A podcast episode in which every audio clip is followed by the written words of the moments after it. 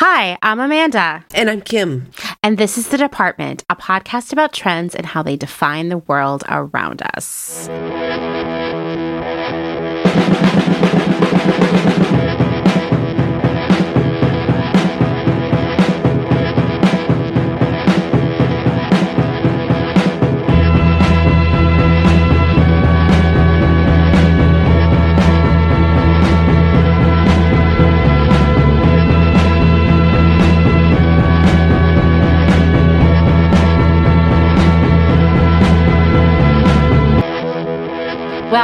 Welcome to episode 78 here at the department.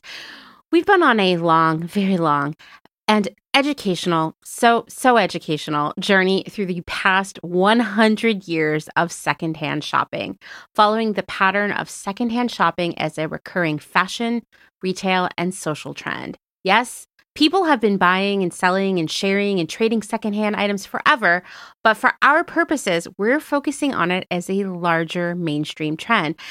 As we said in the last episode, if you were into secondhand, quote, before it was cool, I'm assuming you are about 100 years old, give or take. And I would love to have you as a guest on this show to just tell us and make us jealous about how great thrifting was back then. So if you are about 100 years old, reach out to us. Um, for everyone else, please go back and listen to the previous episodes because we will be referencing them a lot today. And by the way, I have a special surprise for all of you, including Kim. I originally thought this was going to be a two parter, then a three parter, and now I'm realizing it's going to be a four parter. oh, it's like Woo! the never ending podcast. But that's okay. I think I that that's great. I mean, Real talk, everyone. Last week should have been a two parter. When I was editing it on Monday, because it was two hours long. So was it two hours yeah, long? So this is how, if you want to let a behind the scenes peek of how we make the sausage here at the department, um, we usually record like Saturday, Sunday, something like that, and then Monday, while I'm sort of like eating lunch, um, I work from home on Mondays. I edit, and so like I I real talk like never sit down and just like eat lunch and do nothing else. I'm always working anyway. I'm like working on spreadsheets. Mondays like a lot of reporting and stuff for me. It's a great time to edit audio at the same time, especially if I'm also like eating some lunch. I'm that kind of person who has to be doing three t- things at one time. But I was like, oh my god, this is two hours. When am I going to edit this? So. And, and there was this like added wrinkle that, you know, Dustin, also an overachiever, he's in two bands here in Austin, and one of his bands practices on Monday night. So I was like, well, he's got to mix this when I'm done, but he's going to leave for band practice at five. So it has to be done before then. So what I did was get up at 6 a.m. to edit the department. Oh my so gosh. This week we're going to try to keep it to one hour as give or take. I think I think that's that's a that's a really good right? plan. I, I, re- like... I, remember leaving the last one being like dizzy and exhausted me and hungry, too. and I was like, I was uh, like, what is wrong with me? I, I, didn't even have to do the work. Yeah, I definitely felt like I'd been through something. Yeah. yeah and exactly. when I was listening to it and editing it, in many ways, it was like I was experiencing it for the first time. so, anyway, so this is we're going to do this in four parts. Who knows if fifth one could pop up? I don't know. But this week's episode, we're going to which is part 3 of 4, we're going to be focusing on the aughts, the decade that began on 1 1 2000 and ended on 12 31 2009.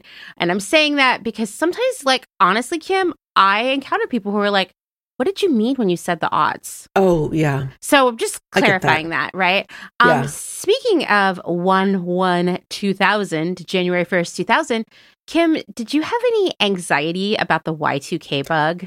No, not at all. I didn't even have like my own computer or I mean maybe like a desktop that didn't connect to the internet and then um you know there was we didn't have cell phones. We didn't I mean I had no money in a bank account, you know. Yeah. It didn't really matter to me.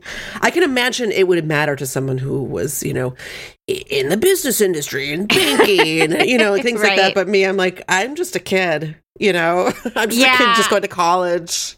I remember being like a little like I mean, and the level of fear I'm talking about is very minor here, where people had told me that if you there was a chance you would wake up on the first and all the money in your bank account would be gone and that was very very fear inducing for me even though there was probably like $300 in there and i did think about getting all the money out and like putting it in my room somewhere and i was like i'm gonna spend it all if i do that i guess i'll Yeah, just let the cruel exactly. hand of fate decide to take it or not but the aughts certainly began with a lot of anxiety, you know, economic, social, the potential end of civilization as we knew it after the clock struck midnight. And it kind of continued to be an anxious time that also produced a lot of really great music, film, and books.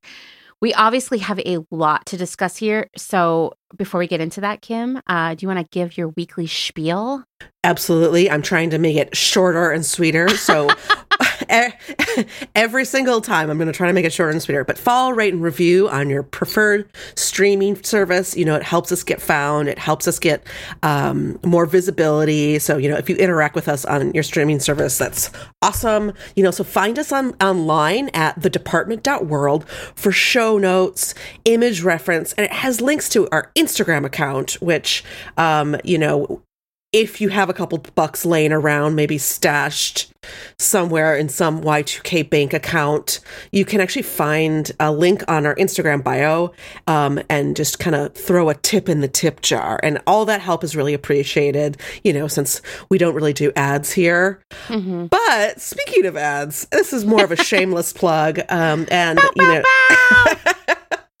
you know, so um, if you haven't t- tuned into uh, the the, the department um, in the past, you know, a couple of months, you know that um, I have moved into a consulting and um, like kind of my own uh, my own world of consulting um, uh, here in LA, and um, I'm growing that business. And I just wanted to let everyone know, you know, I do offer consulting services. Um, my website is whomp.world, W H O M P dot world.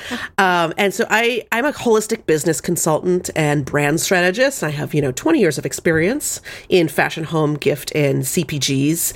Um, so if you are looking for any sort of help, or if you know anyone that's looking for help in sales, merchandising, marketing, brand, brand identity, all of those things, um, I actually consult with a lot of cool indie brands. Um, and, you know, I am taking new clients. So, you know, join me over at whomp.world and get to know me more. Womp, Womp, womp. I just thought it was, it's a fun word. I just like the I word. I love it. I appreciate it. You know, as you know, I'm a big fan of like an air horn, Yeah, and um, I I do. And not you know I feel like I really like launched it here on the department, but um, it's become this thing with my team at work. Like one a person on my team has an app that allows her to play air horn anytime. God, we Oh, live in such no. a great time, right? yeah. And uh, yeah, anyway, we are air horning at in- inappropriate times all the time at work. It's awesome. um, and I just wanted to also add, like, on top of Kim's shameless plug, that I also offer consulting services. Uh, primarily like to focus on merchandising, uh, you know, f- small business financial management, uh, creating and maintaining P&Ls, uh, pitch decks, that kind of thing. So you can find out more about what I do at uh, clotheshorseconsulting.com. Yeah. You can also work with both of us if you want to hear from us all the time. I mean, that's the dream, right? Uh-huh, like, that is. I'm always like, when are Kim and I just going to start our own business and like take over the world and vanquish our enemies, right? I'm, I'm, I'm, I'm, I'm slowly trying to, to draw her into the womp world. definitely, definitely. Um, anyway, okay, so support us. You know, hire us In all the ways. Or, yeah, in all the ways. Thank you so much for all of you who already do support us. Yeah, drop, drop a couple, couple bucks in the tip jar, and thank you so much to the people that actually have dropped some things, some, some dollars into the tip jar recently. I- Yeah. it's, it's so nice to see, and we really, really appreciate it. So thank you. And if you can't, no biggie, no Yeah. worries. then like just tell your friends to listen to the department, which that's also super beneficial for us too. Yeah. All right. Well, I'm going to say something that I feel like maybe makes me sound a little teenagery, but I have been thinking for quite a while that the aughts were the most socially transformative decade of my lifetime so far. And the key driver of that transformation was technology, particularly the internet. Some of you might not recognize that term. You might be looking for World Wide Web, maybe information superhighway. Um, the internet really changed a lot of things for us, right? But we also had cell phones, which I don't even think people call them cell phones anymore. I think they're just straight up phones. I don't know how we lived without carrying a phone with us at everywhere, ever, everywhere we go. I mean, I know there are some drawbacks to it, but man, that I'm I'm happy to have a computer in my pocket at all times. Um, phones that took photos. Right. So Dustin and I were recently watching an episode of Designing Women, which plenty of very cool people do in 2023 and it's very relevant. And we were watching an episode i only saw a little bit of it because i was like multitasking but one of the characters the one played by annie potts she decides she's going to get breast implants but then at the last minute she does it and she spends the money to get a video phone and we're like oh my god we can't wait to see this. And basically it's like a phone that someone puts a picture of themselves on and so you can see a picture of them but it's not really like facetiming. Um, and it made me think of like early flip phones and the teeny tiny photos that you would take of your friends and then what would you do with them? Nothing because it was like not connected to the internet. Yeah, and they were like really pixelated. Really pixelated. You couldn't you do didn't much care. with them. You yeah. didn't care. You were happy. Um, texting, another thing that just like really changed the way we communicate and connect with one another. The same thing is like uh, email as a regular form of correspondence also changed. Like we, the way we communicate, we no longer send as many letters or faxes. Um, social media, I don't even know where to begin there, but like social media was still in its very early days in this first decade of this century, but it also changed the way people connect and got to know one another, right? It also, all of this technology changed how people bought and sold secondhand items. In fact, people made whole ass businesses, some so huge that I have worked for two of them that began by selling secondhand clothing online and turned into like a big $100 million a year kind of companies. We'll get into that in a bit, but first, I wanted to get started by getting a feel for the economic situation in this decade because that always has an impact on what we're buying, whether where we're buying it and what we are are or are not donating when we're done with it. And to be honest, as I was refreshing my memory of all of this stuff, I got I got kind of sad, Kim, because millennials have really been through it. like it sucks. We joined the workforce as boomers were kind of in their prime of shitty abusive behavior in the workplace. It still are sometimes. And still are, yeah, true story. And at the same time, we were dealing with a lot of economic factors that made it hard to feel safe and stable. What a time to begin your career, to begin your adult life. It's like sucks. real rocky. Yeah, real rocky. So in 2000, the tech bubble burst with $6.2 trillion of financial wealth vanishing into thin air. This was actually larger than the stock market crash that set off the Great Depression. And basically, it was like in the late 90s, all of these tech startups were starting, like, you know, Yahoo and eBay, which we're going to talk about later, and lots of other lots of other platforms and companies that are gone in history now. Like we'll never remember them unless you're like an expert in that space. But investors were like, "Oh my god, this is the future." And they were right. But they threw so much money into these companies without any real idea of how they could be profitable because no one knew the internet was new and a lot of these early incarnations flopped and a lot of people lost their jobs. Um, these were people who were like a little bit older than us, who were already adults. But I even had a friend. He was a couple. I don't know. He maybe was like five, six years older than me. He lost his job working for like a, a company that was. I mean, honestly, I think they were trying to do virtual reality, which that thought of doing that in 2000 makes me Oh laugh wow, yeah, exactly. since we're still not there. Um, but you know, like a lot of people lost their jobs really, really fast uh, who worked in the tech sector. The recession that followed that 2000 crash wasn't wasn't horrible, but it was long and it was what we call a jobless recovery.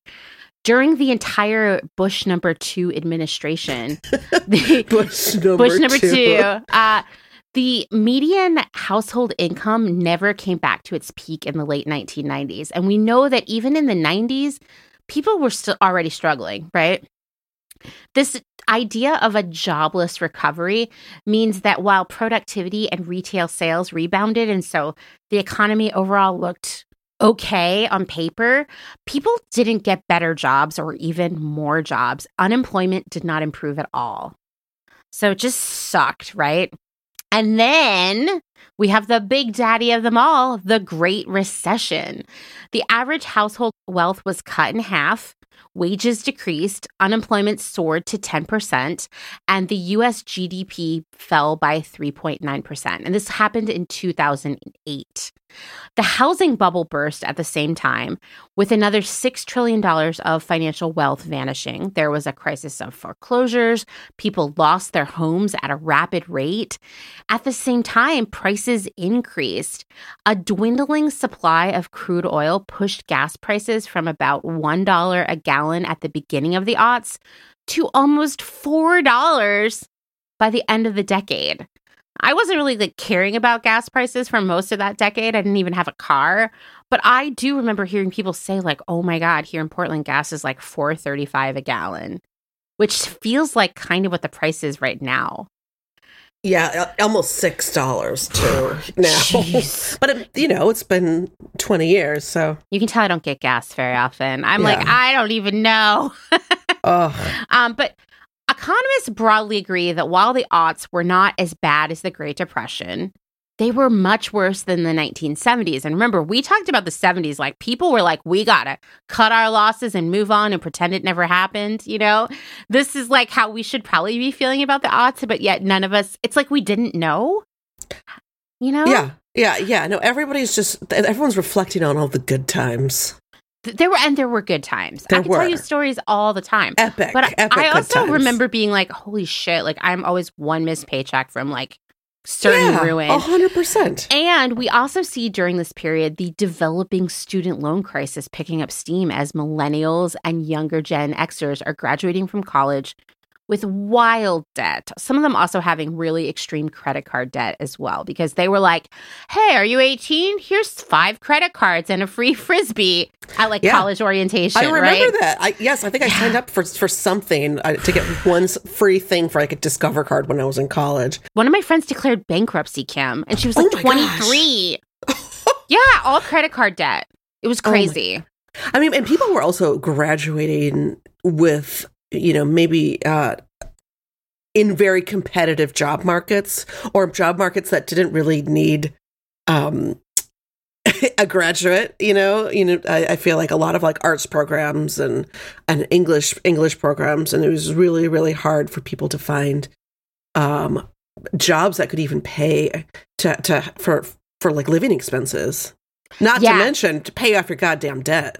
I mean, jobs were really hard to find for young adults, especially in your field. Like, I think Gen X had already proven that, you know, just because you went to college didn't mean you got a job now, or at least a job that would help you pay for your student loans. It was just, it meant like you might get a job, maybe. Yeah. Right. Or you get, or you got to go into graduate a graduate degree and get and something prolong, even more put it specialized. Off. Yeah. Yeah. Yes. yeah. Uh, definitely. I had so many friends who got their first student loan statement from like Fannie Mae or whatever, and they were like, "Oh my god, I'm so fucked. Like, what am oh. I gonna do?" I had friends who check out some more like predatory, like private loans for school, and those were my friends who I was like, "I don't know what you do here." Like at least I could reach out to like I didn't have a lot of student loans because I fortunately had a lot of financial aid for college, but what I did have was still a huge burden with like making six dollars an hour. But uh, I was able to like work with like income repayment, you know, like based on my income. But mm-hmm. like if you had one of those private loans, it was like forget it. I remember my friend getting a bill and they wanted like eight hundred dollars a month from her which was like oh, her wow. more than her rent. Yeah. I mean, just it was it was it sucked. And it was definitely the era of like oh we're taking applications at urban outfitters and 9 out of 10 people who apply have a master's degree. This job pays $1 more than minimum wage you know? Exactly. Yeah. Yeah. Yeah. So it was it was tough. Everything sucked in the aughts even though we didn't know it or we did but we didn't know completely. And so it's no surprise that people had less money to spend and secondhand was a better option so the buy sell trade stores like Crossroads and Buffalo Exchange actually exper- experienced incredible growth during this period. Like I know that was like one of my first places to buy clothes in Portland. We had a lot of them. They always had really good stuff. When people have less money, they they no longer want to give things away to a donation bin when they're over it or done with it. They want to make a little bit of cash off of it. And so we saw this back in the 1970s when thrift stores saw a drop in donations because middle class people who were really struggling under the pressure of inflation were selling their stuff at yard sales and flea markets rather than just giving it away. Now it's this new century, and you can just take it to a store down the street and get, I don't know, it was always like 50% in trade or 30% in cash. It was always a bad deal to take the cash, but how often did you really find something in trade? I don't know. Did you ever use any of these places? Kim? I did, but I, I, you know, I only do the cash because I just don't need more stuff. Right, right. Yeah, yeah, that's how I feel too. And I I mean, listen, anytime I was getting short on rent, I'd go into my closet, grab a bunch of stuff and take it to the Buffalo Exchange. You know, like that was just a lot of us how we were like getting by. So I I was laughing at this early 2008 New York Times article. This is pre-financial crisis, right? So this is early in 2008, a more innocent time if you will. And it explained how these buy sell trade places work just because I, I don't know. I guess I was just laughing because it felt like someone t- trying to explain a cool new thing to someone who was out of the loop, but it was just like so ridiculous that someone wouldn't understand how this works. I don't know. Anyway. I mean, I feel I feel like my mother still wouldn't understand how yeah, it works and would love true. to read this article. Yeah, that's true. Two national chains, Buffalo Exchange and Crossroads Trading Company, allow shoppers to bring in clothes they no longer want for cash or to trade for clothes in the store. Both promote their fashionable offerings in an attempt to appeal to younger shoppers, and both offer a combination of new and what they term recycled clothes. A lot of the neighborhood men who shop in our store are very style conscious, said Mary Dalton, the manager of a crossroads store near the Castro district in San Francisco. I bet that was a good one. They can recycle their clothing and not wear it into the ground. Sustainable businesses are becoming more trendy, so people are more open to it. Prices, she said, range from $6 to $75 and get get ready for a time capsule here everyone. Popular jeans like Diesel or G Star cost $50 to $65 a pair compared with a regular retail price that can be double or triple that. People will get three or more garments for the price of one, she said. We get all kinds of customers, from an attorney who needs work clothes to the college age hipster. The age range is very, very wide. That is a really funny article. I, I, it's just really, it's really dated.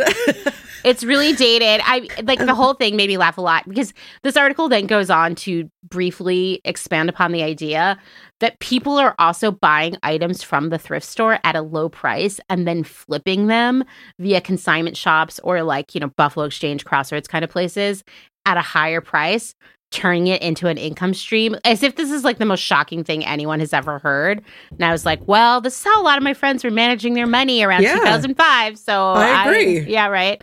Um, it's kind of just such an obvious thing, um, especially since this article was written in 2008, well into the first full decade of an even bigger disruptor in the world of secondhand shopping. Dun dun dun, dun eBay. Ooh, okay, finally. Kim, do you remember the first thing you ever bought off of eBay? I I cannot remember. I, I can remember two things that I think happened in the same year. One was a Hello Kitty contact lens case from Japan. Very important, right? And two was Liz Liz Phair Whip Smart on white vinyl. Wow. what a time capsule. oh yeah. I can't believe you remember that too. I mean I I can't I can't I'm like racking my brain. I'm like, what did I buy? I know I bought stuff. I definitely would buy Hello Kitty stuff because it, that stuff wasn't widely distributed and so like if you really wanted to get cool stuff you'd have to buy it online um, and it was also a really great place for records and then pretty pretty soon after that i got into clothing for sure but in the beginning ebay did not offer clothing so it was more like records, collectibles, that kind of thing. I remember also around that same time buying my roommate Nate a mint in still in box uh, Brandon Walsh Beverly Hills 90210 doll um, which he was delighted by because he had a huge crush on Jason Priestley. um, that was the kind of stuff you could buy on eBay in like the really early days. So eBay was born in 1995, just four years after the birth of the internet.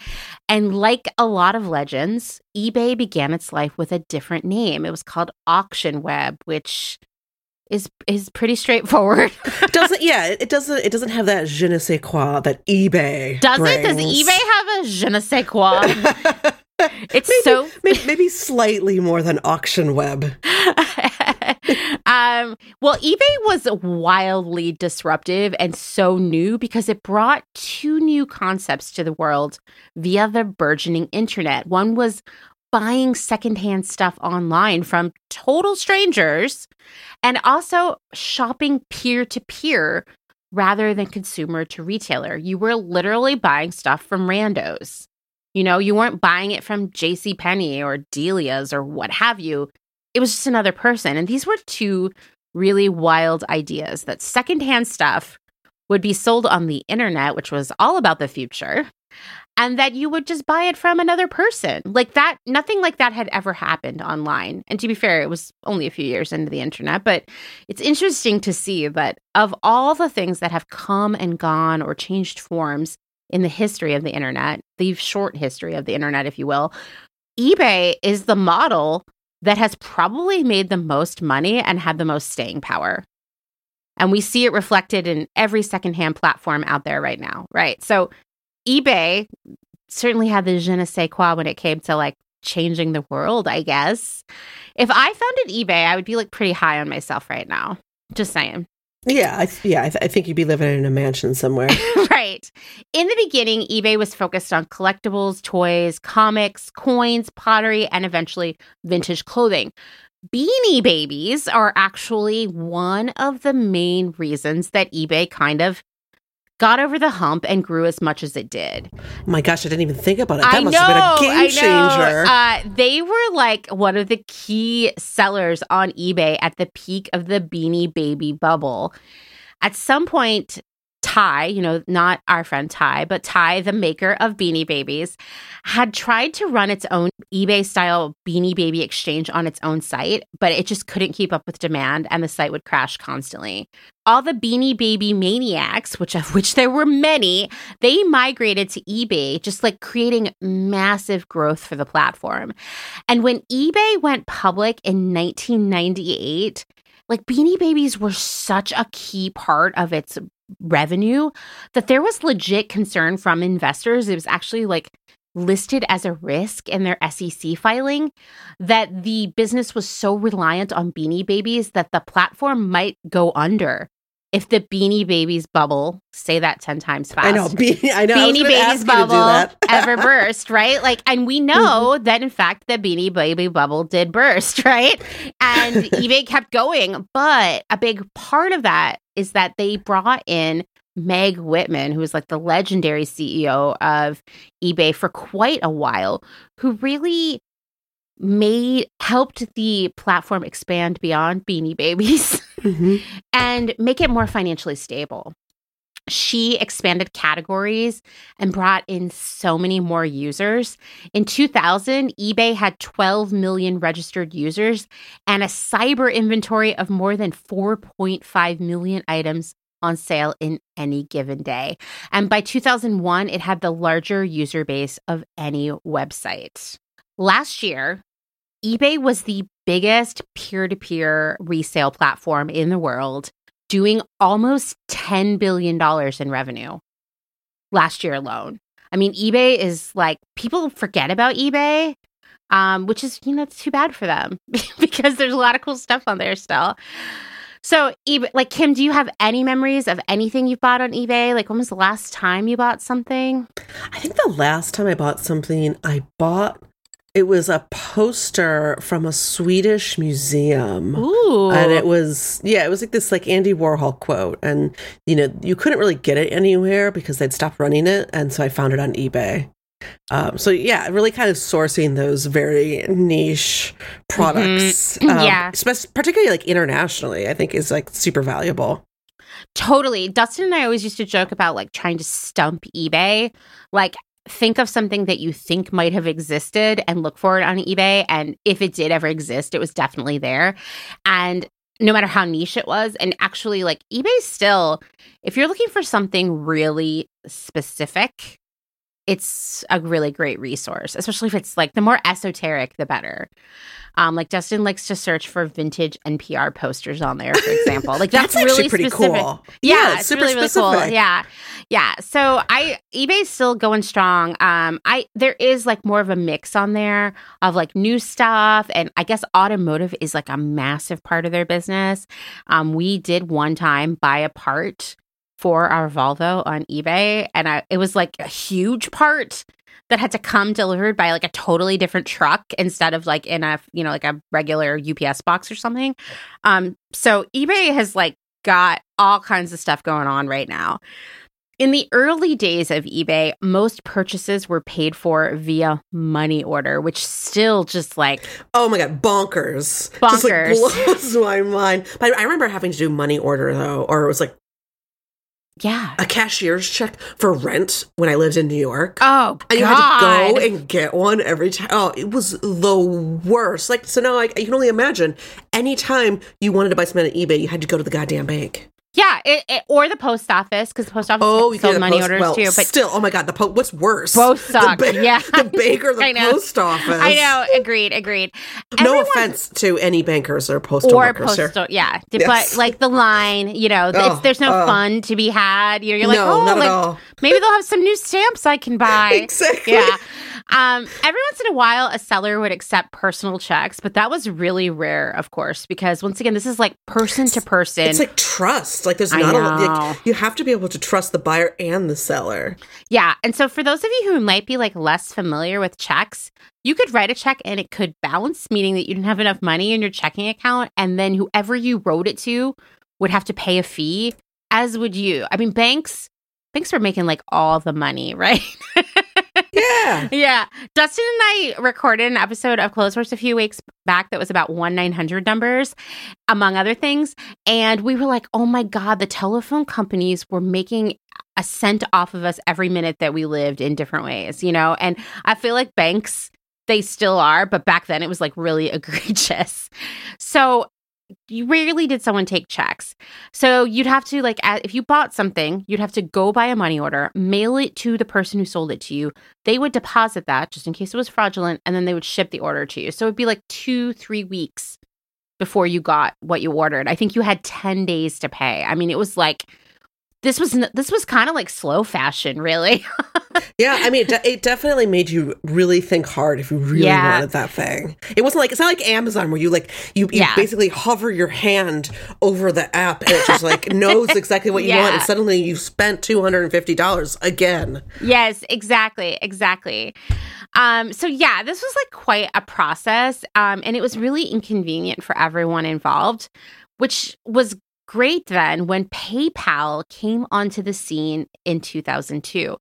PayPal allowed people to pay online for their purchases. It was like the latest and greatest technology, major game changer. And by 2002, 70% of all eBay auctions accepted PayPal payments. And roughly, as a result, 25% of all eBay purchases were made via PayPal because some people still said, hey, I'd rather pay via money order mm-hmm. somehow. I mean, Yeah, I think that'd be my mom. Like my mom does not trust PayPal to Yeah. this day. I get it. She just will it. not use it. I definitely like back, I, I don't know, like a year or two after Justin and I got married when I was living in Portland, someone got hacked into my PayPal account and took a lot of money out of my checking account. Whoa. Yeah. Not trying to be anti PayPal here. PayPal fixed it and I got my money back within 24 hours, but it was like Wow. really stressful. I was like, I am going to explode. This is so stressful on top of everything else. Um, but yeah, PayPal was like really, it kind of, I don't know. I mean, you're, I know you're like a marketing expert, Kim. So you know what I'm talking about here, where it took that extra layer of thought after, out of a purchase, which is Mhm. something that a, resell, a seller of a company, really, a retailer of any type, is a friction looking for. point, Right. Yeah. we call because it. you might change your mind. You might Yeah. abandon your cart if you think about it too much. So the faster you can check out, the better, right? And so PayPal helped with that. Um, the thing was that PayPal was making a fortune all of, off of all of those transaction fees, and eBay wanted a piece of that pie. After all, like I'm sure eBay looked at it as like PayPal is basically making money off of all of our eBay's hard work. So it made perfect sense for eBay to buy PayPal in 2002 for a cool $1.5 billion. So the integration of PayPal made it even easier and faster to shop on eBay, which made shopping for clothing especially secondhand and vintage far more appealing. Now now you could actually receive something in maybe a week, not wait a month to get an outfit, which is just like not how humans work. Humans don't want that, right? At this point, I don't think buy it now is very common. So you still would have to bid and wait. And you could set a timer for the last few minutes of an auction so that you could like be sure to get in there and, and win. Everyone had their own strategy for swooping in and winning at the last minute. So it was still like not guaranteed that you would get to buy something that you wanted to buy. And I think that that engaged people even more because it was like, oh, do you like shopping? Do you like easy shopping? Do you also like gambling? Well, have I got something for you? right. Mm-hmm. So Flipping secondhand clothing, particularly vintage, but also vintage books, home goods, records, anything really, became a full time job for many early adopters of eBay. Of course, this also allowed hipsters all over the world to meet up over a cheap beer or a well whiskey and complain about how eBay was ruining thrift stores and how now there was nothing left.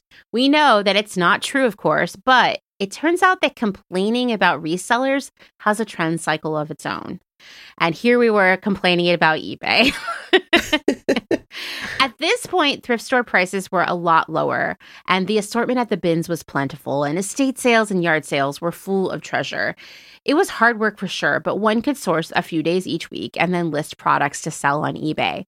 The drawback is, and this has to be so hard if you're a person who's like, my income depends on eBay you would have to wait a week or more for the auction to end and sometimes much longer to get paid. And you would have to hope that people would buy it for the price that you were imagining they should pay for it. Because remember, you could set a reserve, and if it didn't hit that, the auction would be void. But in general, you were patiently hoping, putting some faith into customers being willing to outbid one another.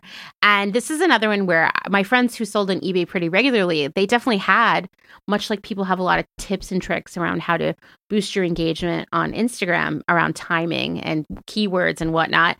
People were doing the same thing on eBay. Like, oh, well, the best thing you can do is make sure the auction ends at this time on this day, you know, like stuff like that.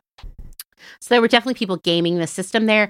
There were definitely people who would love to sell you information about how to make more money off of eBay. And there were people who made money by selling stuff for other people on eBay. so that's eBay right. Was like there were like those yeah. stores. Yeah, Remember those, those yeah. weird those weird stores. You tried to go in and there weren't really stores because they were all on eBay. Yeah, yeah, exactly. Mm-hmm. So, more and more smart vintage lovers were making eBay a regular shopping destination. It's important to remember that Etsy, where a lot of people buy vintage clothing now, didn't launch until 2005, and it didn't add vintage clothing to its platform until 2008. So, eBay was the only game in town until 2008. And when Etsy started allowing vintage sales, at that point, a lot of people moved over there. I know a lot of people who ended up moving back to eBay at a certain point because Etsy kind of sucked for them over time. So, what were people buying both on eBay and I- IRL? Well, for one, people were continuing to buy secondhand contemporary clothing by specific brands.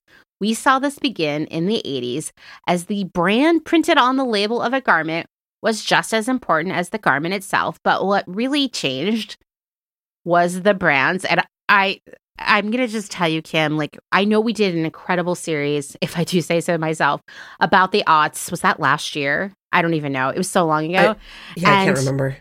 Um, as a side note, frequently when I was Googling some of the questions I had for this about the aughts, our our our website came up, which was great. Um, I was like, oh wait, that's called SEO, Amanda. Great job. Great. Justin was like, whoa, the department is like number two in your search results on hipster style icons of the aughts, and I was like, I know, this is amazing. Anyway, um. We did all of that research and we were really in it for a while. And I think my brain was like, okay, I don't want to think about that again. And so as I was researching what people were buying secondhand in the aughts, what brands mattered, what people were wearing, some of it was so appalling, disgusting. yeah, I bet. I was just like, oh my God, why are people, why is this back? Um, so, for example, high end denim was a big yeah. deal, way even a bigger deal than it is right now, for sure. And savvy shoppers were looking for deals on slightly worn or NWOT, new without tags, or NWT, that's the major score, new with tags brands like Seven, Citizens of Humanity, Diesel, Miss 60, Miss Me, Apple Bottoms, True Religion. And you would find a lot of these jeans being either slightly worn, possibly stolen and sold as new, or, you know, somewhere in between on eBay. Um, there were also the it brands of the mainstream culture Von Dutch, Juicy, Abercrombie, Baby Phat, Ed Hardy, Tommy Girl, Ugg. That's just the beginning of the list. I will say, having looked at a lot of pictures of these clothes today, I'm really shaken up.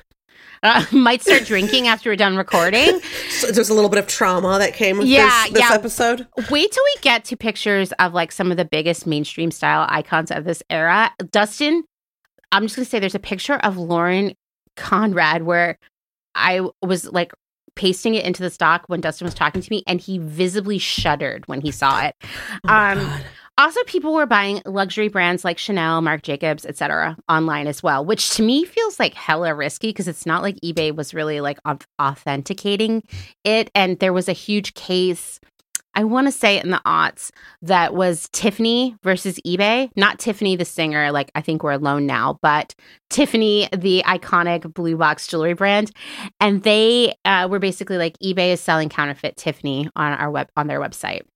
And eBay won the case because the judge ruled that since eBay wasn't actually ever taking possession of the inventory, like it was just being sold peer to peer, how could they know if something was inauthentic? And that's just where the law has been for a long time. So people could be selling you fake stuff on any of these platforms, although technically they're not supposed to be. Um, in terms of vintage that was selling at this time, this was the realm of the hipsters who had different desires based on their sort of like subgenre of hipsterness. Vintage tees made everyone happy except for Kim's mom, who would throw them out. exactly. Uh, often people were looking for tees from the 70s or later. Uh, these were often seen as a part of indie sleaze, but really hipsters of all varieties still to this day continue to wear vintage and tees. The more ironic, the better. Right, right. The party slash electroclash hipsters wanted all the 80s they could get black clothing, cocktail dresses, avant garde silhouettes. That's literally how I would search for the stuff on eBay. I would just yes. type in avant garde. Me too. Uh-huh, yeah, right. 100%. Yep. Yeah. That's, I, uh, this is taking me back. Right. I know. I know. Oversized blazers, you know, pointy shoes, all kinds of stuff there. The more twee slash crafty hipsters were really into mod, but they would also take some 50s or 70s if they found it. We're talking like secretary blouses, novelty print dresses, cardigans, vintage purses, brooches. There are so many brooches happening then. Y'all have no idea if you weren't put a, a bird it. on it. Put a bird on it. If it's vintage, even better. And this is like, you know, I didn't think of this until just now as we're talking, but this is when the idea that any of us can remake secondhand stuff into something new like really caught wind. And in some ways, that meant just literally butchering a perfectly innocent t shirt by cutting it up and safety, pin safety pinning it back together. I had this book. that I totally bought at Urban Outfitters on sale in the aughts that was all about taking t-shirts and turning them into new kinds of t-shirts via cutting and tying and pinning, etc. Um, this is where we start to see upcycling kind of really beginning as a fashion statement to mixed results. Um, and later in this decade, we start to see boho of the 60s and 70s become a massive trend, kind of at the end, really setting us up for the next decade. So we'll be talking about that more in next week's episode, but I always refer to that 2008 2009 through like i don't know 2015 as the as amanda's been through the desert on a horse with no name era. So we'll talk about that more next week. But we saw like a, basically just about anything secondhand except for 90s stuff was very appealing at this point. 90s was one of those things you would go to the thrift store and it'd be like 95% stuff from the 90s and you'd be pissed off and you'd say Yeah. It's all because of those people selling on Yep. eBay. Exactly. Yes, it's ha- it has to be their fault. It has to be their fault. So eBay was the most convenient place to find exactly what you wanted secondhand, no matter what your taste was, because for the first time ever, you could just type words into a little box and have thousands of options to browse, all without leaving your couch. And odds were high that you would have never encountered most of this stuff IRL. So I mean, well, really that, that, opened that, up. that depends if you had a desktop, which most people did at that time, or uh, a laptop. True. You're right. I remember having a friend who had a, a laptop in this period, and it, It was, was the most huge. absurd thing. I know. Uh, I definitely had a desktop. Thanks for calling me out on that You're, one. you're, you're welcome. I was like, my, my couch. I was like, how am I going to bring this whole big element over? Anyway, the only person I knew with a laptop definitely could not use it on a couch. It was too big and hot. yeah, they got really hot. Yeah. I think I think that was the time period that Apple came out with those colorful ones. What were those Mhm. called? They were called iMac. I. Well, there you go. iMac. They were so cute. They were. I really Okay. like them. Gilmore Girls had one, and I was like, that. I want one of those. I never got one. This But, you know. reminds me of something we haven't talked about in a long time, which is, of course, Sex in the City. And remember when Carrie's computer broke and she was Yes. being such a She bitch? lost everything. Yes. Yes, because she was bad at computers, even though she was, in fact, someone who made their living off of typing on a computer. Come on, get it together. And then Aiden goes and buys her the brand new, super cute iMac laptop that looks like a cute purse, as he calls Yes. it. And she is such a jerk about it. That's true. That I, I, I that was actually a very embarrassing episode because I would have taken that thing. Oh, me too. And I would have arms. married Aiden. I would have been like, Aiden, you are married so sexy. Let's just do Uh-huh. this. And you got me this cute computer. Um, Carrie, one more reason that I just I know. she doesn't age well for me. Um, so yeah, you could find just about anything on eBay while using your desktop computer at home, not your laptop, probably not a smartphone. No, like definitely not a smartphone because smartphones were just a glimmer in our eyes, right? That someday there could be a computer on your phone that would let you buy stuff secondhand online, even while you're like sitting in a bathroom. Imagine that.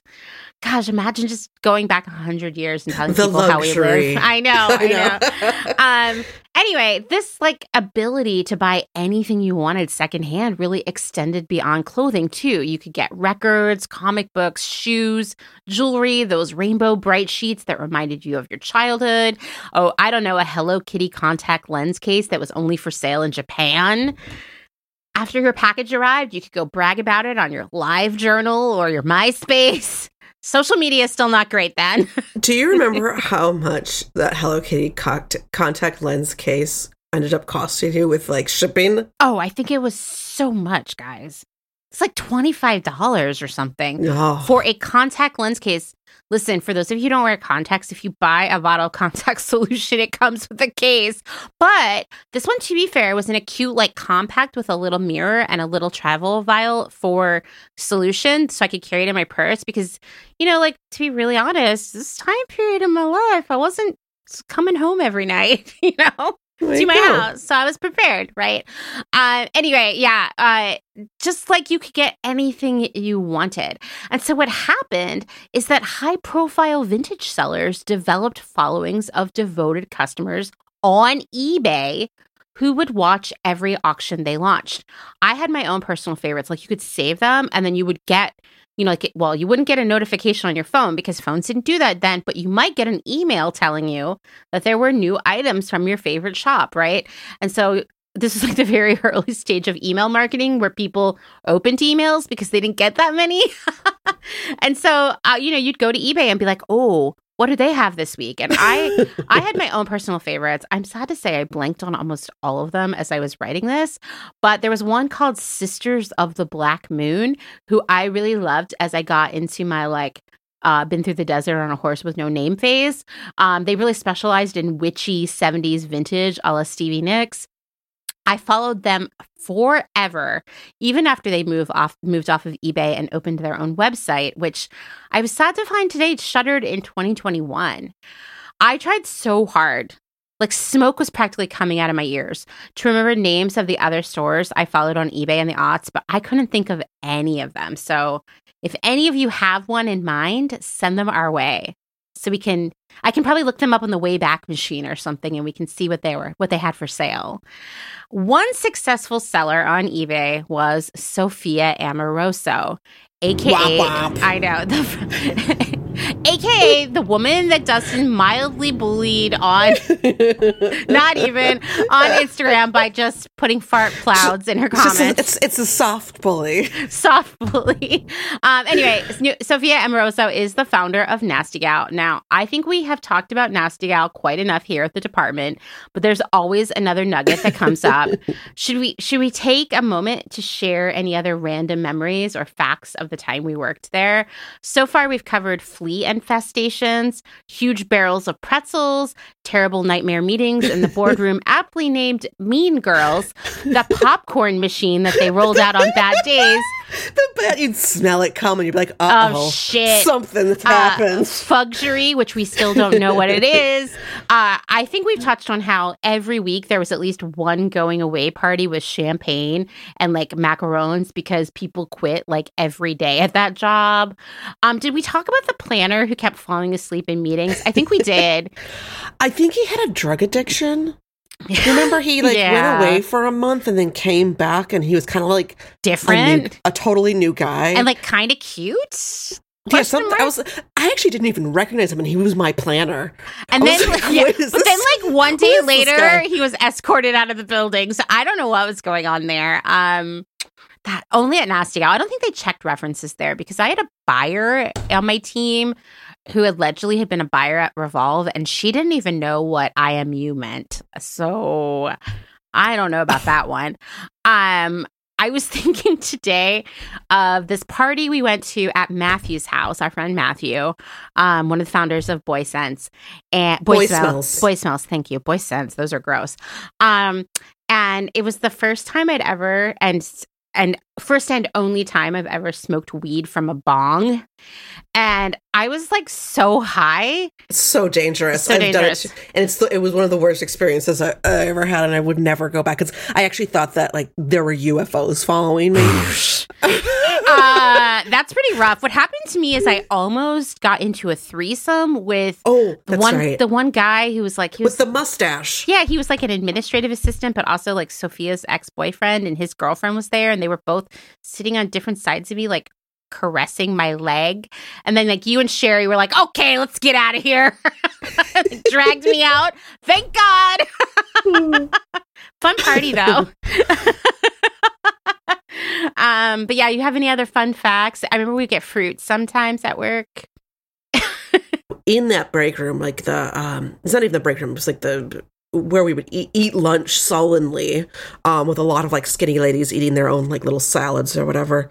Um, there was that painting that talked about how girl boss. It was like your, the aspirational quote. Oh, it was like Do you remember what it yeah, said? It was like, like, our mission is to help young women leave their live their best lives or something Oh. like that. And I was like, I am not living my best like life right now. bullshit. Bullshit. Yes. And we would we would sit and stare at it and be like, this is just not what's happening here.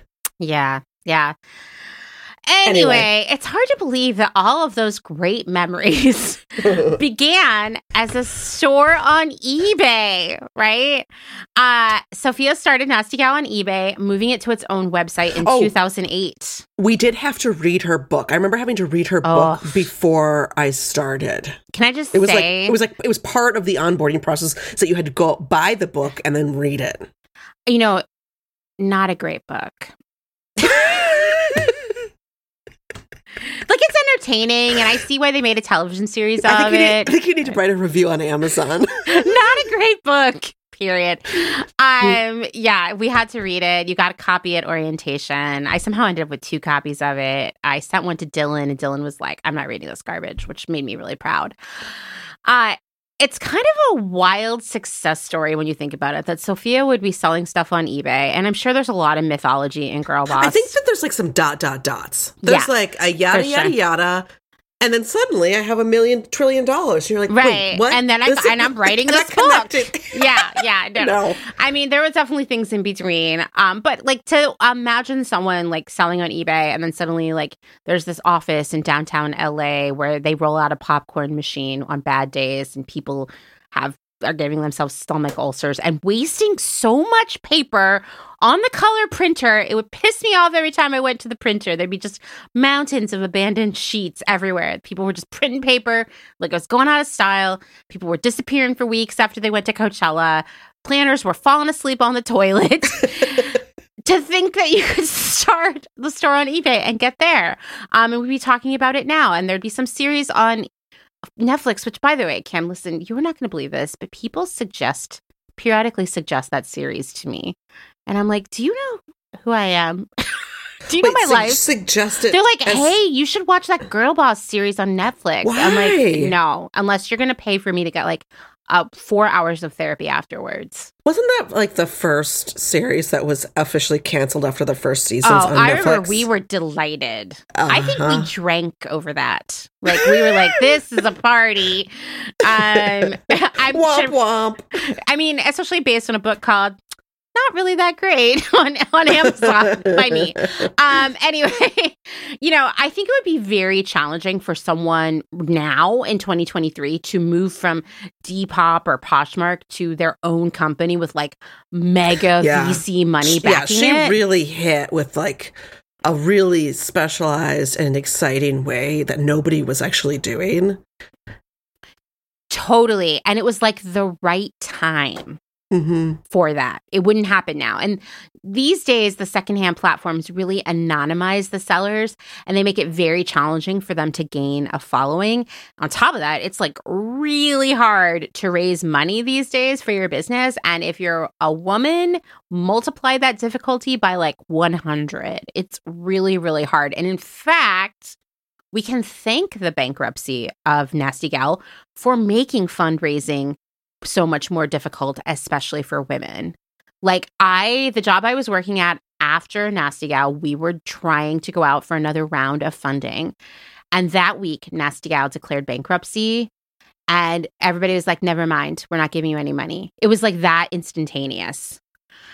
Um, another online secondhand seller that parlayed themselves into a huge brand is Susan Koger of ModCloth, another place that I have worked.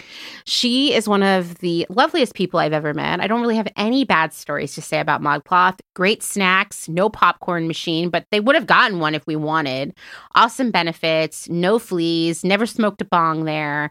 Uh, they would get us a really nice catered lunch at least once a month, and we would all just sit together and talk about our feelings. They even had a nap room. Um, and we worked really hard, but it was a nice place to work. I don't know how I ended up at Nasty Gal after that, actually, now that we're talking about it. Is that my like sliding doors moment? I don't know. I think so. Yeah, anyway, that's, uh, what it sounds like. I wonder what would happen if you'd stayed at Modcloth. Well, I wouldn't be there now because that's the thing. Like, it's been through a lot of changes. Susan herself is a really lovely person. I like one of the loveliest people I've met in my career, and we have multiple times had really intense, deep conversations about religion, which you don't often get to have on the clock. Um, Susan skipped that eBay route. And instead, she started selling vintage clothing on her own website in college. It was built by her then boyfriend and future husband, Eric Koger, who was CEO of ModCloth when I was there. In its first year, ModCloth grossed $18,000 in revenue. That was 2005. And it received its first round of seed funding in 2008. In 2009, the company had $15 million in revenue. That is quite a leap over four years. And by 2014, it was $150 million. Down the road, ModCloth was sold to Jet.com, aka Walmart, and it has changed hands a few times since then. And Susan and Eric are no longer part of the company, haven't been a part of it since the sale to Jet.com. But while ModCloth and Nasty Gal both began by selling vintage clothing, they both shifted shifted into selling new clothing. The aesthetic all along was very different, but they both came up at the same time. And it was just that perfect time where people were like, had recovered, I think, from the first internet bubble and were like, we're ready to invest because now we realize e commerce is the way forward. Whereas, DTC. Exactly. But like in the late 90s, people were like, we don't exactly know what we're investing in when we invest in internet but we you know we we are and there was no path forward for like how does the internet make money? And then it was like, oh shit, by selling stuff, you know? And that like really redefined uh, who would invest and what they would invest in. So both of these people, both Sophia and Susan, really just like were in the exact right moment. That doesn't mean to downplay like their hard work or their eye for product or curation or anything like they were both very talented at that probably still are but just that like it was also the right time for that Many other sellers may not have parlayed their eBay business into a million dollar empire, but they did open brick and mortar stores or start their own brands. And we've seen those brands continue to go even now. So, where are we by, oh, I don't know, August of 2008? Well, eBay is allowing people to build their own small businesses selling secondhand items peer to peer online. Um, this is actually great because the economy sucks and lots of people are underemployed or at least underpaid. Some are even opening their own businesses, helping other people list and sell stuff on eBay. That's how much eBay is engaging with people and kind of building small business wealth. I mean, More- I feel like it was also like it was like what helped uh, supply some income prior to like Uber and Lyft yeah, and all those other definitely. like service based platforms. Like this was the kind of like, okay, well, I don't have a, I don't have a position right now, or I'm not making enough money. This is a way I can actually get a little bit of extra money. And this was kind of like a wild, wild west time where you might not have to pay any taxes on your income from eBay. Like depending on what the money flow was and where it was coming from, you didn't have to do anything with it. You could keep it all. That has since changed, obviously. But does then, Trump know about this? Probably not. Do you think Donald Trump has ever bought anything off of eBay? And if no. so, what? Yeah. Well, maybe one of his assistants did. Like he wanted a really niche product from like uh, yeah, the Ukraine or something, and um, it, that no one could find it except they could find it on eBay. It's super I, possible. Maybe he got a tiger. You know, he's got tigers and things. I mean, he says he's an expert in cyber, so maybe. and like, is that what, is that like a quote? He's yeah, he said something about yeah, of course, in cyber. That's how you know someone's like good at the internet. um, so, more and more people were also shopping at these buy sell trade stores and selling their stuff there too to save money, make a little bit of extra cash. And thrift stores are actually by mid 2008 doing a robust business because they're selling to people who are struggling financially because the economy sucks and to people who were also probably barely getting by who are flipping secondhand stuff on eBay. And then the financial crisis of 2008 swoops in and it kind of ruins the fun. I mean, was it fun before then? I don't know. It, I remember it being fun, but like maybe it wasn't. I don't know. Um, from a September 2008 New York Times article called Thrift Shops Thriving but Running Low on Stock. While the nation's best known retail chains are pulling out all the stops to lure shoppers and bolster their abysmal sales, their customers are defecting to an unlikely rival, the local thrift shop. I feel like the New York Times has to say this every decade. The must have item for fall, it turns out, is someone else's cast off. This may sound like a boon for thrift stores, and in some ways it is. Yet the same economic woes that are sending buyers their way are causing donors to hand over fewer items so that many stores are running low on inventory. The Salvation Army, which operates 1,300 sh- thrift shops in the United States said that the tough economy had led consumers to hold onto their old clothes longer and to use websites. By the way, they capitalized website in this article, everyone to use websites like eBay and Craigslist to make money from unwanted items, suppressing the usual flow of donations. Figures from the Salvation Army show that sales have spiked 5 to 15% at stores around the country in recent months compared with the same period a year earlier, yet donations are down 10 to 25%. And it was the same thing happening at the Goodwill, where sales were up 6%, with donations being down 5 to 10%. So suddenly there really isn't that much at the thrift store. Stores were also citing a rise in gas prices, which we already talked about. And these were especially bad when you had to get diesel for trucks. That was another factor impacting donation volume because at that point, stores did pickups of donations from people's houses. Um, and they had to cut back on that in order to keep their fuel and transport budget in check. This also cut the move of inventory from stores with too much to stores with less to sell. And even now, a lot of the modern thrift model consists of logistics, moving stuff from point A to B to C, and sometimes even D. So, as we have seen in previous eras, lower supply of donation motivates thrift stores to be more aggressive about getting more donations. They are businesses after all. Something that has become very apparent during my research of this series is that thrift stores sort of rely on overconsumption for their business model. Not their customers overconsuming per se, although they probably are glad when that happens, but rather their donors overconsuming, overshopping. There is a direct correlation between shopping and donation. If donors are constantly buying new stuff and upgrading their furniture, home goods, electronics, all that stuff sooner than necessary, then the thrift store benefits from a steady flow of newer, constantly increasing quality inventory. And the relief of donation makes buying new stuff easier than ever because you don't have to deal with the burden of the old stuff as, for example, a lifelong regular thrifter, I can see the impact of what I call the home goods industrial complex, named for iconic retailer Home Goods, as thrift stores have seemed to have more and more throw pillows and other like home tchotchkes that are made, bought, and donated within the past few years. It's easier than ever to buy new decor stuff constantly, among many other things. But here we are, it's 2008, and the economy is taking a turn in a bad way. So customers are like hitting the brakes with the shopping, right? So they're no longer like buying new stuff and donating stuff in the same way.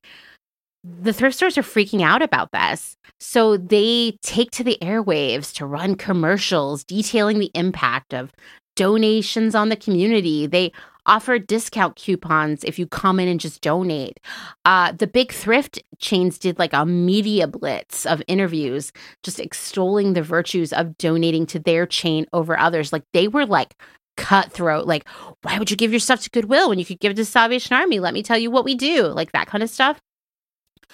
Again, from the New York Times, um, the writer writes In response to the slowdown in donations and the growing need for social services, the Salvation Army is introduce, introducing the sort of national advertising and marketing campaign usually ordered up by department stores and specialty retailers. We're going to be more aggressive about marketing. George Hood, who was National Community Relations and Development Secretary for the Ar- Salvation Army, he told the paper, he said, instead of operating like a charity, we know now that we have to operate like a real retailer. And so, in general, this is when we start to see thrift stores really leaning into the like charitable component of their business, even if it's not really that much, putting up posters about their give back to local organizations, telling customers that they were doing a good deed just by shopping there, and even beginning to extol the environmental impact of shopping secondhand. So, thrift stores are running low on stuff. People are feeling broke. They aren't buying. They aren't donating. It's a tough time. But we also can't talk about the, fa- the post recession world without talking about fast fashion your favorite. My It's- favorite. That's, that's Amanda's favorite thing in the world. But it was Fa- bull- fast fashion and glamping. Glam- oh God, glamping. No. Mm-mm. Yeah, exactly. You're right. My two favorites, uh, along with Fuggery, of course. Um, both of these were like fast fashion was really born out of the 2008 financial crisis, and it is something that all of us lived through. It existed before then, but in a much smaller way. There was a very clear divide, which I'm sure you remember too, that was like there are cheap stores and then there are other stores, right? And the cheap stores were just less appealing. But then the recession comes and now it's like, oh, whoa. Suddenly Forever 21 is looking a lot more appealing, right? And, and oh, they got some cuter stuff. They did. They did for sure. Or it was like H&M. I remember when H&M came to New York and we were oh, all like, so good. like, how do we compete? How do we compete with the prices? And the, back then, the quality was awesome. I, I remember having multiple pieces that I could have like still been wearing today if I wasn't just so um, if I didn't lose things so quickly. Yeah, I guess right. Which we all did. I agree. Yeah. I, there are pieces that I remember specifically from H and M that I wish I had now, and I don't know where they are. Um, which says a lot about what our lives have been like in this century, for sure. So at this point, 2008, I was working and buying at Urban Outfitters. Where were you working, Kim? Uh, I was at Oak. I was Okay, a buyer. I was the yeah the head buyer at Oak. So I was broke working at Urban Outfitters in the buying department. They did not pay us well.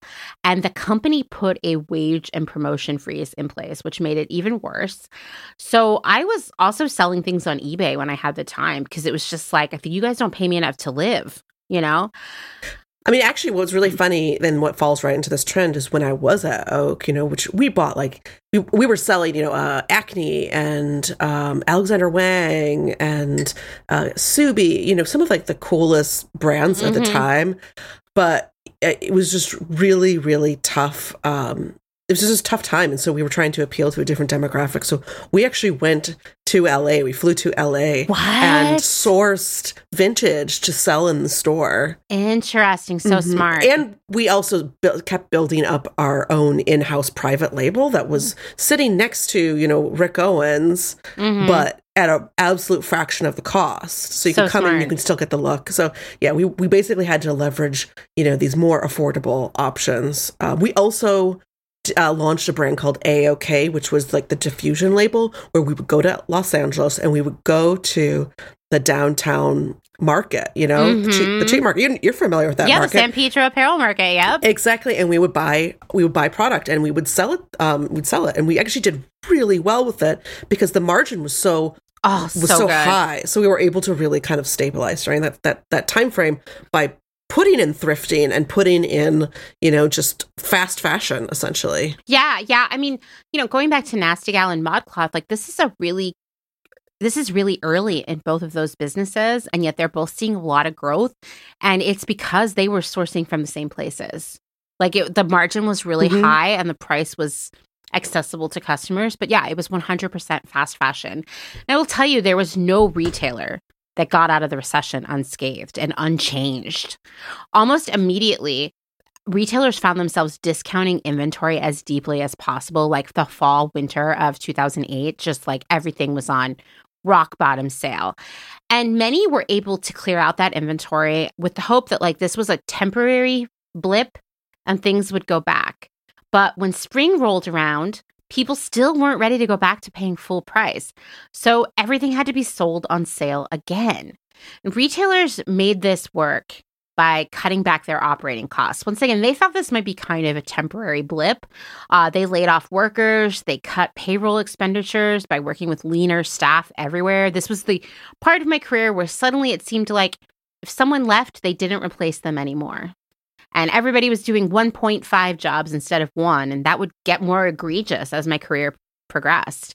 Um, even places like the actual like retail stores were cutting back on payroll and so you this is the beginning of like where we are now where you go to a store and there's like no one working there and everything's chaotic it kind of starts in 2008 also many companies began to rely on temp and contract workers in a bigger way for years and years on end gosh one of my friends worked at mtv for like six years on a temp contract i'm like that's not a temporary job for six years This is not a temporary. I job. know, right? Um, but many retailers still thought that this discounting would be temporary. But by late 2009, no one was doing better financially, and they were still unwilling to pay full price. Meanwhile, retailers like Forever 21 and H&M, which are like the original fast fashion retailers, were blowing up by selling clothes at prices that didn't even make sense, honestly, because they were so low. And my guess is that they were taking a lower margin and just, you know, planning on volume, right? Which is a is a valid way to make money. Um I feel like that's kind of what the um, all you, you can eat uh, uh, sushi restaurant does out here. I was like, how do they get these prices so low? I'm like, they must be they must be uh, relying on volume. yeah, I bet. I bet. and the place was packed. Next time you come, Amanda, I'm taking you to Oh, this we're place. definitely It's going. It sounds so good. I was very jealous. So the thing about these fast fashion retailers is that in many cases, but not always, the quality was significantly lower than other retails. But once again, I have had H&M and Forever 21 clothes from that era that stood up for a really long time. And even if the quality was lower, the fit wasn't as great, customers did not care. They didn't want to buy less just because they had less money.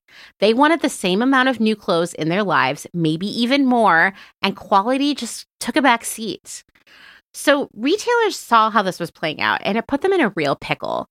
Surely the recession would pass someday, right? And if they copied the Forever 21 model of literally the lowest prices, how would they dig their way out of that when the recession ended?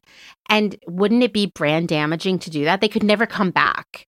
You know, they could never raise the prices back up. That's just like not how it works. So here's how they got around it. They kept the prices on their tags the same, but they put everything on sale or promo really fast. They planned to basically almost never sell anything at full price. Or other retailers did what Kim did at Oak and they really shifted their assortment to make room for this high margin product. The tagged price on a lot of the stuff was more of a suggestion than a reality, and everything was engineered to sell on sale and still be profitable. To make that work, fabrics had to be cheaper, much more polyester. You know, people think of the 70s as the golden age of polyester, but that's actually this this past like 15 years have been the golden era, the golden age of polyester. And the garments had to cost far less to make. So they stopped lining things, taking out pockets. If any of you have ever listened to Clothes Horse, you know exactly what I'm talking about. We're still living with the repercussions of that shift right now. But when we talk about secondhand clothing and the trend of that time, when brand new clothes become so cheap, interest in secondhand clothing wanes for many, right? Because why? Why go to the effort, extra effort of looking for it secondhand when you could just go buy something comparable? At least, you know, it would be the same silhouette at Forever 21 for the same price or lower with minimal effort.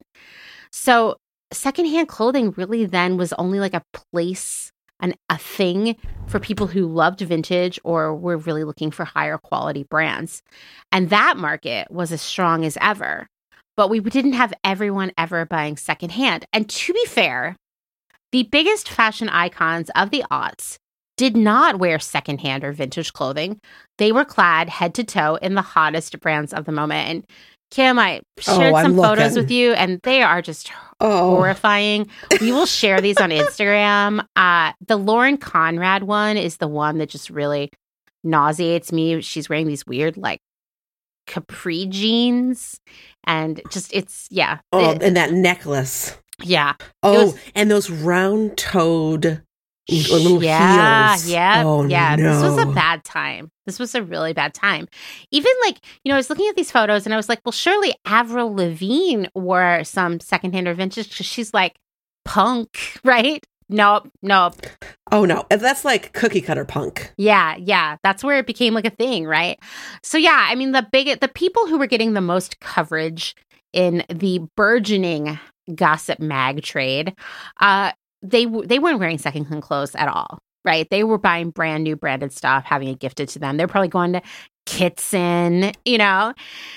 It's no wonder that with this continued obsession with brands that the off-price stores continued to flourish during this time, offering a low-price alternative to shopping secondhand for your hideous low-rise jeans or your shirts that were some for some reason just really long in an unflattering or way. They had the weird like bubble bottom. Oh, that's Remember even worse. Bu- yeah, that was a big that was a big deal back then. Yeah, yeah, definitely.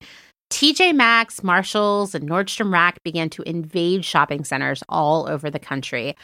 The mainstream culture just didn't have a lot of use for secondhand shopping. That is fascinating. I didn't even think about it that way, where it was fast fashion and then off price would have mm-hmm. really upended the industry for secondhand shopping. Now, what was interesting it makes sense, though, of course, is that you would see uh, lots of articles in this decade and then the next decade after that about how like off price was on fire just growing and growing and growing, and more and more people were shopping there, even millennials, you know, like there'd be lots of millennials love TJ Maxx. Here's why kind of articles. But no one ever said, Millennials love fast fashion. Here's why. No one used that term at all. It was like verboten, right? But that was what was happening alongside this. And if anything, in addition to this love of brands helping these off price retailers grow, they the off-price retailers probably also felt the pressure to bring in more high margin fast fashion to offset the lower margin of the branded stuff, right? So they were buying from the same suppliers as like Forever 21 and Nasty Gal and ModCloth. Because this is the thing in this period, everyone's buying their stuff from the same place. Now, over time, Forever 20, no, uh, yeah, Forever 21 took most of their production overseas. Like, I mean, all those clothes were being made overseas anyway, but they went more factory direct. But at this time, they were buying from the same San Pedro Apparel Mart vendors that we were buying from at ModCloth and Nasty Gal and everyone else was buying from. And so those that was like yeah, that was like huge. the dirtiest secret in town for retailers. Was yeah, this like San Pedro? They called it downtown at mm-hmm. a lot of mm-hmm. places. Yeah, yeah, and everyone was buying there, like everyone. Uh huh. Everyone. Um, over time, I actually remember like when we were at Nasty Gal. So what would that have been like what 2016, uh, 14, 15, 16, like that period? Those all of those vendors who worked out of the San Pedro Apparel Mart were actually going through a really tough time because that was when Forever 21 was like, psych, now we're going factory direct. And that was like a big hit to their business. Oh wow! Like, it's like it was like their biggest yeah. client just yeah. left them. Totally, totally. So that's like what's happening. You know, if you have more questions about like what we mean by mainstream culture, you should definitely go listen to our series about the aughts because we break down how at that point for that decade, there were two cultures like running in parallel. Yeah. Um, and really dictating a lot of what we saw, like culturally, socially, creatively, and style wise for that time period. Now, the hipsters fucking loved vintage, but they often tended to mix real vintage with new fake vintage knockoffs. Remember, we talked about in the 90s, retailers like, huh, what if we just start making fake old clothes, right? Well, fake old clothes are going strong in this new century, okay? Urban Outfitters alone made so much money during this era, especially on faux vintage tees that were ironic. I have folded personally myself thousands upon thousands of I them. I still remember the displays, particularly in the men's department. I would usually yes. go to the men's department to shop their tees. Oh, all the hits. Getting Lucky in Kentucky. Oh, so Ohio. Everybody loves an Irish girl. I could do this all day, everyone, because there were so many. And this was the time period, like I mentioned a while ago, that it was like, oh, you can just like buy a tee and you can like customize it, right? So sometimes when I would be dressing mannequins, I'll be like cutting the necklines out and turning them into muscle shirts and stuff like that. And people would be like, can I just buy the one off the mannequin? Like this was like, money, money, money on fake vintage tees. Um, but also, American Apparel was basically a redo of the 70s and 80s, just with even more misogyny added, which probably didn't seem possible at the time, but you know, they really pulled it off. They made it even more bad for women than the original mm-hmm. 70s and 80s had been. So and and more expensive. I do remember going into American Apparel when they opened it. I was like, "This is actually more expensive than I thought it was going to be." Mm. I think that's a really good call out. Like it was running counter to fast fashion where mm-hmm. it was expensive. They rarely had sales, like ever. And like the quality really wasn't there. Like it would be disappointing when you would buy something from there and it would start to rip a few days later because you were like, oh my God, this bodysuit cost me $88 or something, you know? That's why brand is so important. So important. So even the fastest fast fashion brands were looking to vintage for inspiration. They were seeing how it was working for Urban Outfitters and American Apparel and so many other retailers from the 90s, even. Um, so it wouldn't be uncommon to find something that looked like it was straight out of the 60s at Forever 21 or Old Navy. Stores like American Eagle and Abercrombie sold a sort of like broken, broken in, deconstructed version of Americana clothing, all designed to look secondhand and well worn. And people loved this faux secondhand look. In fact, in 2006, Forever 21 launched its own retail concept called Heritage 1981, so vintage, that was meant to take on Urban Outfitters, American Eagle, Abercrombie, and Free People all in one store. It was only around for a few years, but I found a write up for when it launched um, in the Los Angeles Business Journal. They said heritage clothing priced between 25 and $50 is made of natural fibers, in contrast to Forever 21's clothes, which are usually priced in the $15 range. Heritage clothes are classically inspired, woven pieces with colorful prints and plaids, knits, and carefully faded denim. Notably absent are career clothes and clubbing duds. Oh, the clubbing duds. That's a hard one to say too. It's no beanie baby, beanie baby bubble burst, but it's getting there. Um, the atmosphere of heritage stores will also contrast with the Forever 21 stores with weathered doors, wood framed windows, vintage artwork, yeah, and hardwood floors. Forever 21 stores have standard white walls and white floors, and pop music is always humming. So everyone is like, let's make fake vintage. Yeah. And you know what? I mean, we I bought it. We bought it, guys. I wonder when Double RL came in because that was like, they did mm, that. Yeah. But it cost like 10 to 20 times more. yes.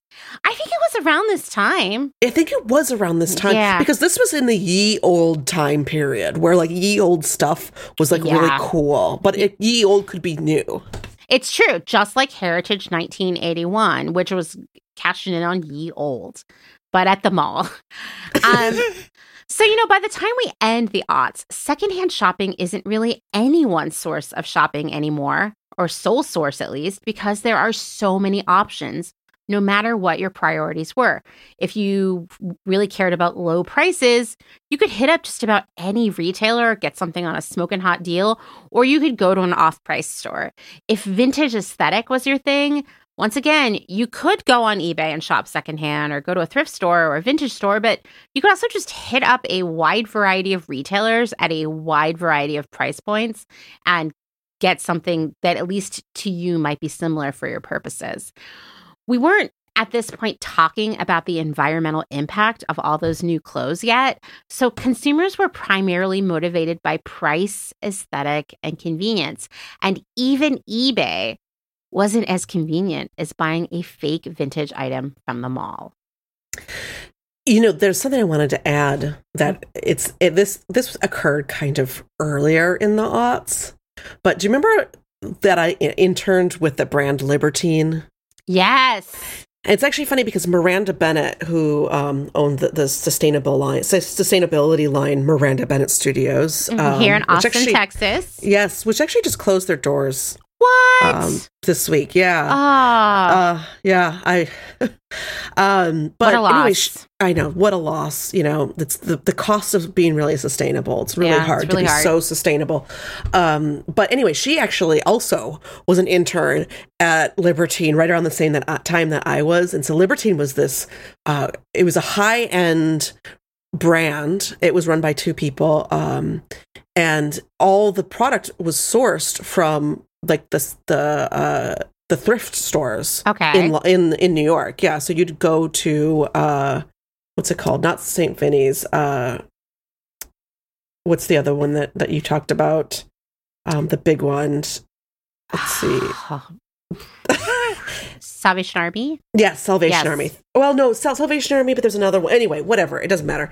Um, we would go to uh, these these thrift stores, and you would basically go and buy. They'd be like, okay, you have to get um, long sleeve button down shirts, get blazers. Uh, we need some trench coats also we take them back and we kind of like do some like little frills sewing cutting uh, disintegrating and then you'd uh, screen print their their things on them mm-hmm. they'd have mm-hmm. these big eyes or uh, flowers or lots of skulls this was the time of skulls and then we'd sell them to barney's oh, and they yeah. were all one-offs of these items they would sell for thousands of dollars but the interns usually did like most of the work um, on the sewing and pressing and sourcing of all of the product. You know, that's so funny because you, you, talking about that unlocked so many memories for me yeah. of like this, like we were definitely doing this in a big way at Urban Outfitters too. And we, I mean, I'm sure this is still the case, but Urban Outfitters had a production facility in Philadelphia for their line Urban Renewal, which was basically oh, doing that, that, kind of stuff, right? So they'd mm-hmm. buy a whole pallet of button ups from, you know, a rag house in LA probably multiple pallets. They'd bring them up there.